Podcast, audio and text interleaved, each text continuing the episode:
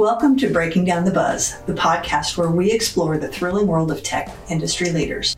From AI to the latest trends, we cut through the noise and decode the tech buzz and share our collected insights and insider knowledge.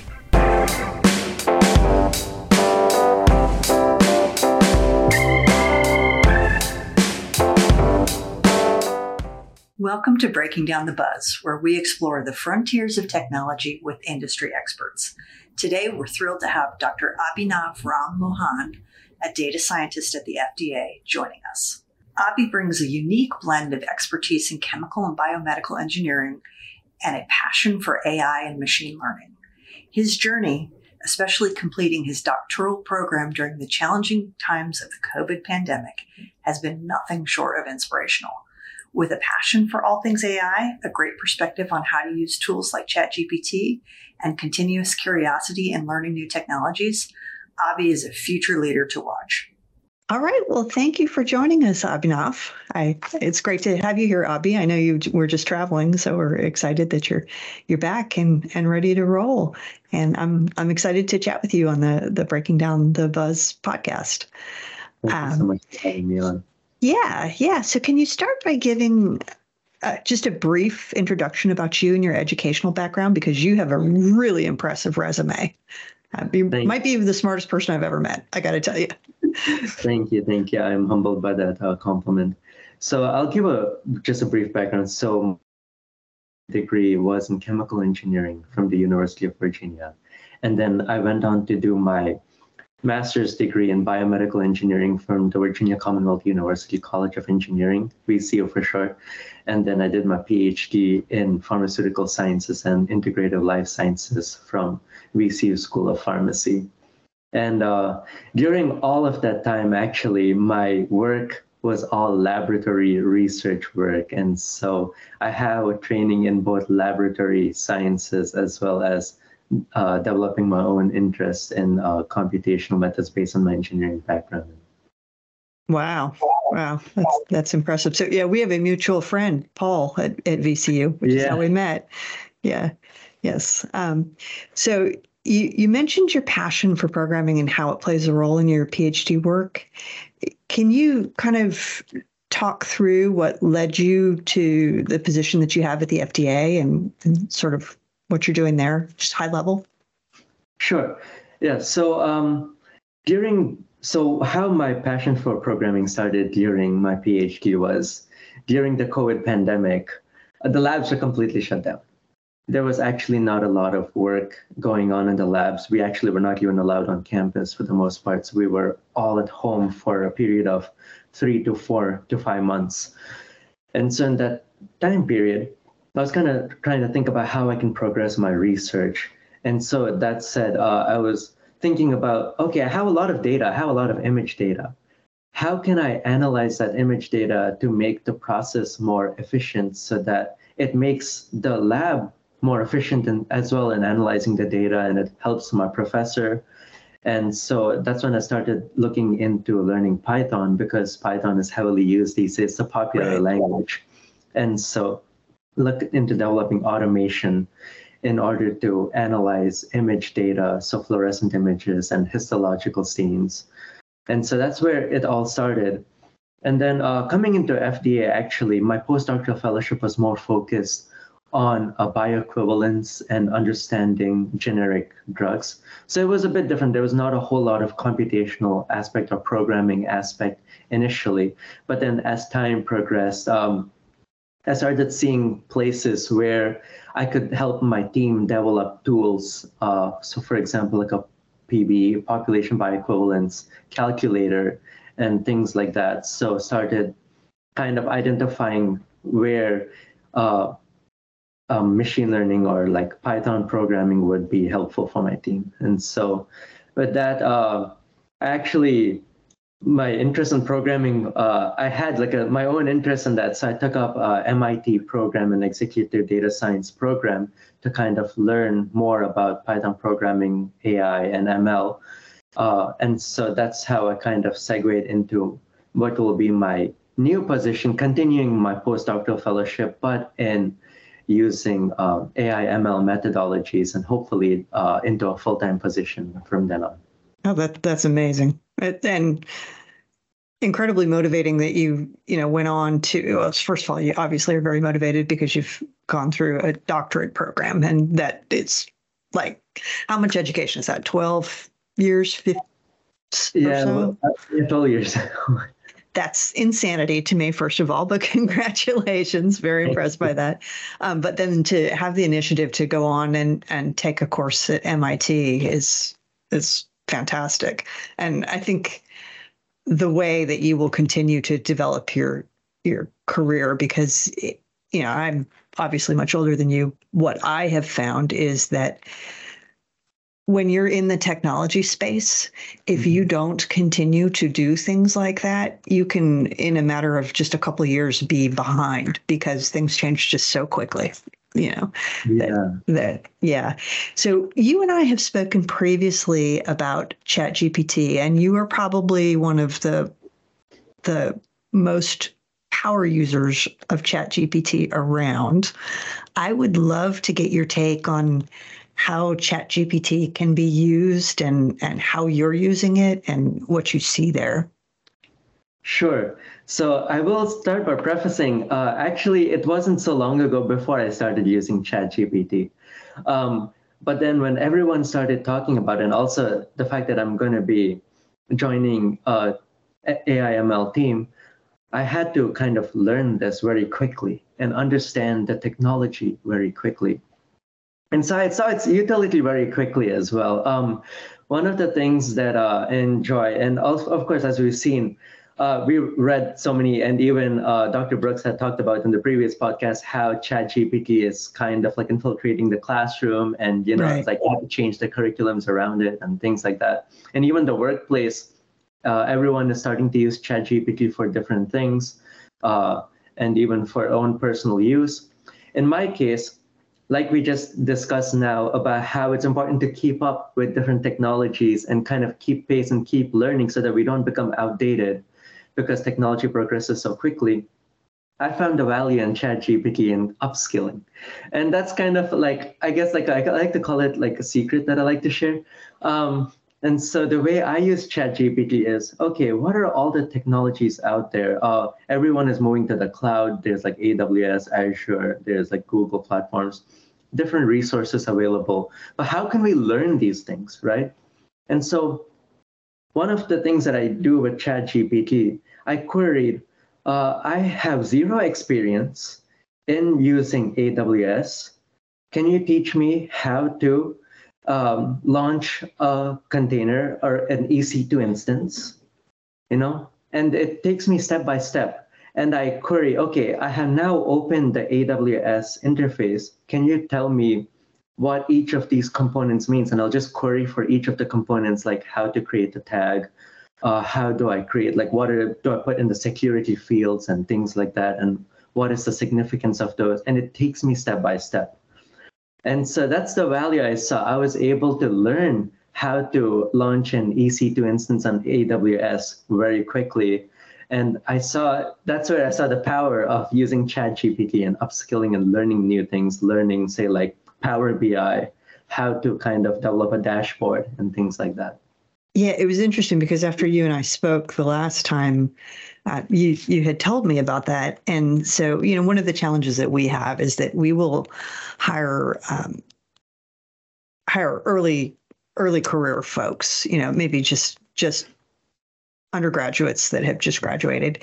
And in a lot of cases, we're dealing with technology that's changing very, very quickly in, in, the consulting world. So we work with Microsoft a lot. So Power Automate, Power BI, you know, Azure, sort of all of that. And typically someone coming out of an undergraduate program doesn't necessarily have those specific skill sets you know they, they understand the concepts and they understand the technology but if if i take someone and say okay now i'm going to turn you into a power automate consultant let's go. There's a lot that goes into that. And so, what we have always struggled with is learning plans around that. How do we put together learning plan? So, when you and I had a conversation, I went back and I spoke with my chief of staff and said, Hey, I, you know, I, know you're trying to put together training plans for different job positions. Let's try this. And what we were able to do was to use ChatGPT and say, okay, this is the job description that we want this person to be able to do. This is the type of training we think they need to have.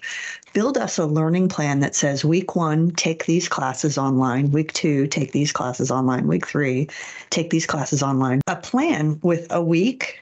Here are the links to the classes you need to take. Once you've gotten through that, do these labs. Here's the next week, do these labs, take these certifications. And we put together a 12 week plan for a, a, young woman that has is starting with us in two weeks that says, okay, from here to here, now you're going to be certified and you're going to be ready to go out and have these conversations. Maybe not as a senior consultant, but at least at least be paired with someone who this is their role. And I would have never have thought of that without speaking with you. I mean, never. Yeah, it's I appreciate that. Yeah, that sounds like yeah, it's very exciting to use these because you know, coming out of a PhD program, for example, right? It's like we are in a niche field. We're also taught to uh, taught to think uh, critically right? Develop our own experimental plans, execute experiments. Like basically, we go through the entire process, believe it or not, of project management, right? More or less, if we think okay. about it, right? Because we have like a, managing a PhD dissertation project, collaborating with different people if we need resources, carrying out experiments, creating like a time plan so that we are able to graduate on time, right? Writing the dissertation, which is the final product like for example, I can execute a summary equivalent in industry. Um, and so we go through all of these steps. And so in that process, right, we are expected to, as PhDs, kind of be able to do things quickly on our own and generate ideas, generate plans, execute plans. And so that's when, again, like with ChatGPT, right, we can kind of enable ourselves to kind of move forward faster. And the same way like you've been using in your company to train people. You know it's it's great to see how this tool can be such a powerful utility. I like to call it magic at your fingertips in a way right. sometimes because like you just put together a 12 week plan and it's very nice to be able to use these resources. And we're in the generation where it is really up and coming. And so using it correctly and having that utility for it, I feel is really important nowadays. Yeah, yeah. And we haven't talked about it, but do you have any concerns around the technology and how it could be used maybe for not great purposes? Or is that something that hasn't kind of crossed your radar? I mean, I haven't given a lot of thought about right. it. I'll be honest about that. Um, I've been kind of looking at more how I can use it fruitfully. But of course, there are, I'm pretty sure, um, considering all the news that's going on about OpenAI and yeah. the different like litigations that are going on. Uh, I can't remember which company, but there was a company um, which filed uh, lawsuit because chat. Oh, I think it was the New York Times. New York Times. Yeah, I saw that. New York Times. Yeah. yeah, yeah, yeah. Because people were trying to back end articles without subscription and say, okay, can you give me what paragraph or this? Oh, I didn't look at the details of what that was. That's interesting. Yeah, yeah. So they were trying to back end into the articles without having subscriptions, is what I read uh, in the just on the front end. Not sure the entire details myself either but I guess you see that's where one of the potential um, misuses of uh, Chat GPT can be. But now I think that they have worked around that, um, or they're starting to work around that. There's like blocks that have been put in place. Things. So of course, as and when these issues arise, right? I mean, you can never really predict every single issue, sure, or every yeah. single use case people are going to use it for or misuse it for. So it kind of comes in these phases, right? You'll see like one big company uh, filing a lawsuit, and then next you'll probably have another company filing a lawsuit, etc. And that's how usually these use cases build in terms of misuse, I'm guessing, and then it all comes together as kind of like, okay, how do we enable transparency? you know, there's a lot of um, different things when it comes to regulating these, but of course, that's a big challenge in itself right now. Yeah, yeah, yeah. I, I, I think the technology is moving faster than the regulations can. yeah, it's hard to keep up with it, you know. Yeah, yeah. I was actually I was watching a, a presentation this morning on using using generative AI for marketing and the big concern that the marketers have and I I get this is you know generative AI is is effectively trained on all the the content that's out on the internet Yeah. you know and so what could start to happen is that all the messaging looks the same from a marketing standpoint because it's using all the same source you know and and Yeah. I I think that's where we we certainly could get into some challenges you can you can ask any question personally i use chatgpt instead of google most of the time now for searches Yeah, because it's easier it is. It's it- personalized. Like you Yeah. can find what you're looking for rather than having like a list of like 50 results right now. Yeah, yeah, yeah, yeah, exactly. Um, so let's talk about machine learning and your passion for machine learning a little bit. And again, we, we haven't dived into this too much, but Mhm. how do you, where do you see that going, or how do you see that kind of transforming what you do? So I guess I would like a little more context when you mean transforming what I do. Yeah. Um, so so you have an interest in in machine learning and and machine learning can obviously be used for a, a lot of Yeah. things. Um, that's probably an infinite number of things in reality.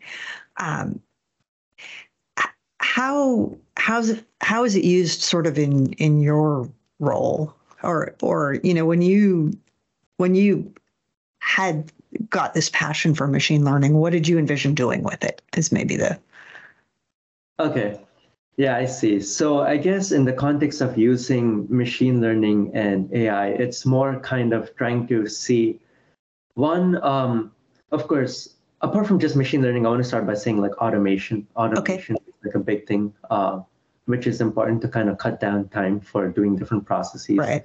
With that, machine learning can be used to develop, uh, kind of understand, say, we have data on, let's say we're running a clinical trial and we want to use machine learning to say predict like outcomes. Okay, like we have this patient group, we want to set up clinical trials. How can we predict uh, outcomes, uh, clinical outcomes for patients, or how can we predict what drug to give the patients and things like that? So those are the use cases and I guess like the healthcare area and the pharma Okay. area. There's also a lot of use case for machine learning in terms of understanding how can we apply machine learning in understanding like image processing, right? So we have like these MRIs, we have these CT scans, we have these like PET, positron emission emission tomography, and different types of um, imaging modalities now coming into play in the medical use. How can we use machine learning and order to process these images better so that we get a better reading of what diagnosis we're trying to get. And so we can turn that effectively into low dose radiation kind of use cases. So okay now we're able to get this high quality image or, or high quality high resolution outcome and use machine learning to process the data and get the diagnosis we're looking for so now can we move to a lower radiation dose so that we don't need to worry so much Mhm. about the radiation impact and we can use a lower radiation, still get the same quality outcome and process that kind of data. So those are kind of the use cases that I see for machine learning. Okay. Okay. Yeah. I I just watched an interview with Bill Gates, and it was probably really done six months ago or so. And you know, the Gates Foundation is is heavy into research and particularly in developing countries. And one of the things that he was talking about, and I, I'm not sure if it was really out there or not, was the ability to use machine learning and AI to basically develop um, like mobile ultrasounds. And and the thought process there was that you know you, in particularly in developing countries you have where mortality rates are much higher for for women and and children that don't get good medical care you have the ability to then maybe have somebody who's trained in using the device but isn't necessarily a doctor go and and do these ultrasounds and and get results because you know the, the data is readily available and that that could reduce mortality rates and and whatnot. And so the, the back and forth discussion was around yeah but do you want to have someone who's not a doctor necessarily do that? And the, his response was well if they have that versus nothing at all even if it's not 100% accurate and maybe it goes back to a physician to review later that that's a better outcome than just not having any prenatal care. So so when you when you talk about that that reminds me of that discussion that I watched and and that's where I can see things where maybe things we're not even thinking about at the for sure things we're not even thinking about particularly in the medical world are could just happen a lot faster. You know, yeah. would we get earlier diagnosis on cancer or, you know, uh, things like that? Yeah. Yeah, I find that actually that's a great example which you gave. Of course, I feel like you can never really just get away without training anyone. There still has to be some minimal training to understand the technology, like for example, how to use an ultrasound or right? Like, and what the ultrasound does, at least the functionality. But then, you, exactly, like you send someone out there who is able to use that technology and have a doctor on the back end to review it, an actual person to review it, because as much as we can rely on like machine learning to process the image, right, and say classify, okay, is this like like a healthy state, disease state, etc. It can only be as confident as it has been trained on the data. Right. And so, in which case, we still need a physician, definitely on the back end, to kind of review that kind of critical health data and kind of give feedback. And th- yeah, th- there's a lot of potential for that. And I feel like that's where AI is really going to see growth, especially, like you said, in developing nations, and can be very impactful. Yeah. And I don't think, you know, there's this whole discussion around do jobs go away? I don't think jobs go away, but I think jobs change for sure. And I think the the scale and speed at which we can do things absolutely changes because again, you in that scenario, you still need a doctor. There has to be a doctor to review that, or you know, whoever it is. I'm not in the medical field, so whoever it is that reviews ultrasounds. Um, and now there are more to review, you know, and maybe maybe there's some sort of of you know criteria around if these three data points show up a doctor has to review it. If not they don't. But but you know that, that doesn't mean the doctor's position is going away. I think it's the same oh, yeah. with attorneys. You know people use chatgpt every day to produce contracts but i wouldn't send a contract out without having an attorney look at it and make sure that it was factual and the language made sense and whatnot. So yeah i, I just don't think it changes. But yeah. Yeah, yeah. I feel that with ChatGPT and AI use in general, it augments jobs and makes things more efficient so that we can be more productive as society. That's yeah. how I want to phrase it. Because even marketing, right? Let's just think, let's just go back to the marketing example. Like you said, everything that ChatGPT generates may sound uniform for every business out there, right? There's no creative. Who adds the creative touch? It's added by the human, the creative. Right right? How you brand it, how you use it. You can use it to generate the content because you don't need to spend maybe hours generating ideas and things right. like that. But you still need the human touch in order to add that creativity and the voice of the company or your own voice, the human touch to be able to be personable and make it approachable to, uh, say, consumers or other end users. So at the end of the day, even these jobs are not going to go. They'll be augmented, but they're not going to go away, uh, at least for the foreseeable future, the way right. I see it. Right, right, right. Um, so, are there any other technologies that you're super excited about that are, you know, well, a million for me. yeah, there's a lot of different technologies, especially like, for example, Google Gemini is right.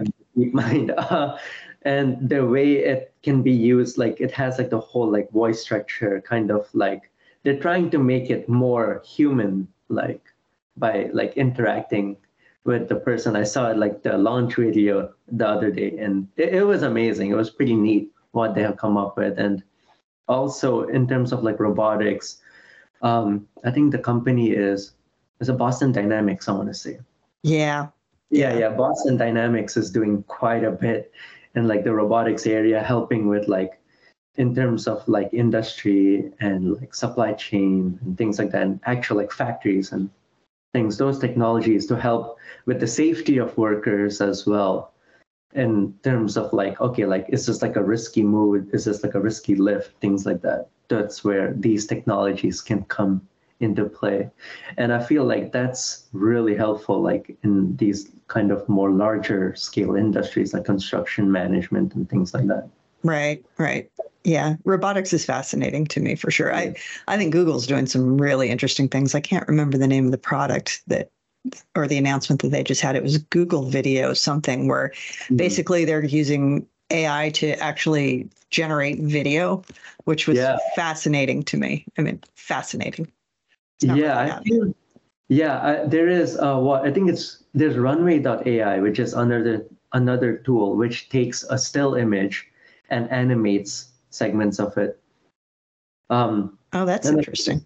yeah, of course, I have my own take when it comes to um, AI in creative spaces like art and music and things. Not personally a huge fan of that yet, um, but yeah. I see like definitely like potential.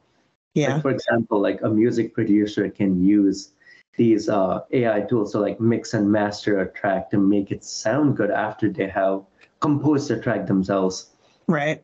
Or in art, right? Like they have made their own art, but they have an idea for an animation which it's difficult to find animators or like it's difficult to execute. So then you like you just want to animate like small bit because it just adds right. that touch or like that flair to the, then like yeah like tools like that can be useful in combination with create with your own creativity i feel that it should not replace human creativity in any fact of the matter. Yeah, and it feels to me like there should be some regulation around it. Like if you take the example of, you know, what if if someone is no longer with us? You know, what if you take somebody? Let's take uh, Abraham Lincoln. What if somebody decides that they want to use AI to animate Abraham Lincoln saying something that he just would never say. you know, it, it yeah. feels to me like you get into kind of name, image, likeness type mm-hmm. scenarios where you just shouldn't be able to make an actual person say or do something that they didn't approve of doing. And yeah. I, I feel like we run that risk for sure. Um, but, yeah. you know, it's, it's there's good and bad with everything. Yeah. I mean, frankly, actually, that technology exists. Like, right. I've seen YouTube videos with uh, these uh, gamers who just like use like John F. Kennedy's voice or like this thing doing things like, oh yeah, I'm going to play this video game today, and that's on his. Yeah.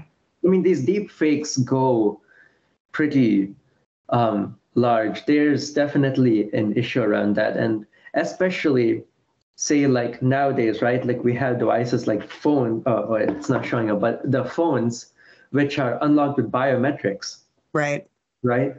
That poses a dangerous like issue, right? Say for example, like a lot of people on their phones have pictures of themselves as like their uh, cover in the background, right. or like them and their significant other or families, right? And like if you like say like someone else has another phone, right? It's I've seen these in movies. Someone else on another phone, they capture a picture of that background, ah. and then they use that to unlock the phone um, it's um, yeah, it's it was in a Korean horror movie actually. Uh, it's called Unlocked, and it uses that same kind of thing where they capture the image and use that to unlock. And it's kind of scary how if they wanted to like use that person or like you know just do something with malicious intent, it's yeah scary what the AI technology can be used for. Yeah, there's whole we have whole discussions yeah. around what bad actors yeah. could can do today but could be doing tomorrow really really yeah. easily. And that that's a, the whole terrifying side of all of this. I'm yeah. personally trying to embrace the positive side and that we can make a positive impact in the world. yeah we're, we're in the same place on that for sure. But yeah i think we have to think about the negative. Yeah. Well well awesome. It's been absolutely great chatting with you. I, is there anything else you'd like to share or yeah, I think uh, I've been really happy to be here, and thank you for having me on. It's been a real honor to be on this podcast. You know, with you and everyone else who is exceptional, who has done this podcast with you, you. and especially like yeah, with uh, seeing Professor Brooks be on, that was uh, really nice. You know, and he was such an um, he's such an amazing professor, and I just like to like shout him out because he's, he's just been really guy. impactful in my journey in machine learning and AI. So I'm grateful for him for all for that. Yeah, he's he's brilliant and incredibly down to earth. You, you wouldn't yeah. realize sitting talking to him what's going on up here because he's he's absolutely brilliant. So yeah, I'm, yeah, he's one of the nicest people to sense. Yes. Yes. Big yeah, honor yeah. to follow his podcast. Uh, awesome. Well, thank you. Thank you. Appreciate you joining us. And thank we will so be much. chatting shortly. Sounds good. Música